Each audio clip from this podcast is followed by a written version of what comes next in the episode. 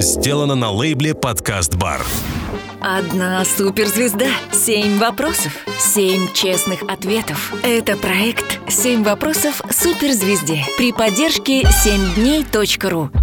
Давид Манукян, он же Дава, известный блогер и музыкальный исполнитель. Окончил Сибирский институт управления, профессионально занимался танцами. Стал победителем первенства России и серебряным призером первенства мира по 10 танцам, бронзовым призером первенства России по стандарту и латине. Вопрос номер один. О танцах. У меня было искривление позвоночника. Хотели меня отдать на плавание, и подружка моя такая, блин, отдайте его на танцы. Вот, и меня отдали на танцы. В итоге я как-то занимался сначала для себя, а в итоге все переросло в то, что начались серьезные соревнования, которые, короче, я начал все выигрывать, выиграл все по, в своем городе, все, что возможно было, потом выиграл все, что возможно по области, э, Сибирь, вот. Стал многократным чемпионом Сибири и потом понял, что пора переезжать в Москву и в 15 лет перебрался один сюда. Здесь учился и вот уже стал чемпионом России, вице-чемпионом мира. Вопрос номер два. О переезде в Москву. Ну, родители остались там, а я сюда переехал.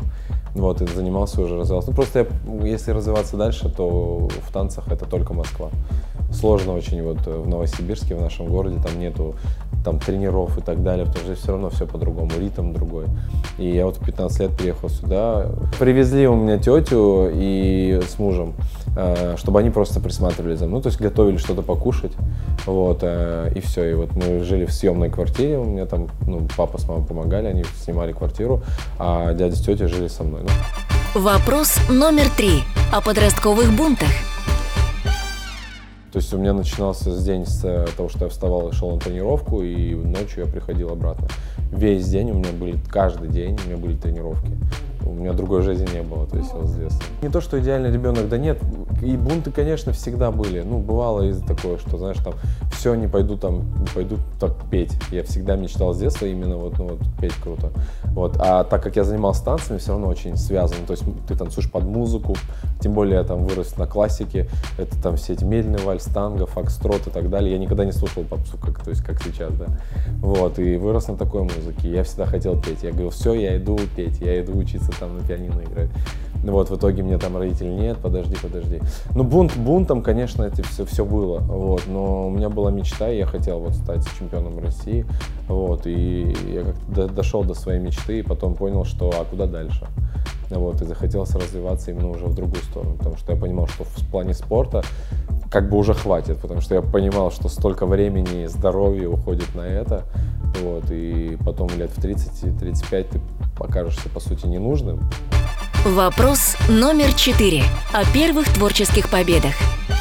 Я мечтал попасть в КВН, я мечтал играть, э, но я всегда стеснялся попроситься. Я знал, что ребята, которые у меня там однокурсники, они играют в КВН, они хотели меня звать, но типа меня никогда не звали, потому что они типа, ну что-то люди смотрят меня, думают, что я там типа, о, там типа, ну крутой типа там, знаешь зазнатый, ладно, будем прямо.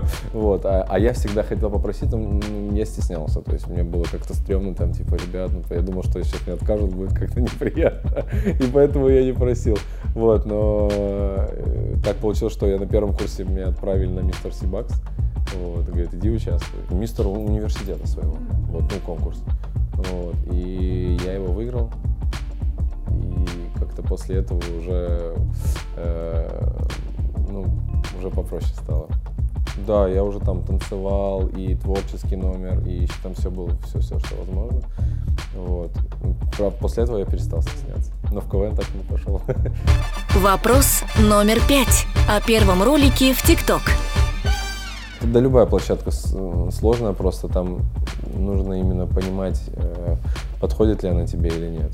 И самое главное кайфовать, потому что каждая площадка, она по-своему. YouTube это более длинные ролики, где нужно делать какую-то историю красивую там и так далее. TikTok наоборот, это, скажем, такой фастфуд. Ну, ты, ты снял там 10 секунд, выложил прямо сейчас, да, человек на тебя потратил там свои пару секунд, поставил лайк и все. Первый ролик э, выставил про мою бывшую. И вот это потому что, наверное, на наболевшем было. Я просто придумал какую-то шутку, я уже не помню, правда. записал, это было очень просто на какую-то шутку про своего бывшего, э, ускорил, наложил смешной голос, вот, и он тогда набрал что-то 40 тысяч просмотров, а у меня было 5 тысяч подписчиков, и я такой думаю, ага, вот в каком направлении надо работать.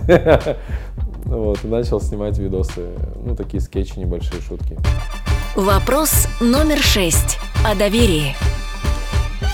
У меня есть просто там близкое мое окружение, люди, которым я там доверяю.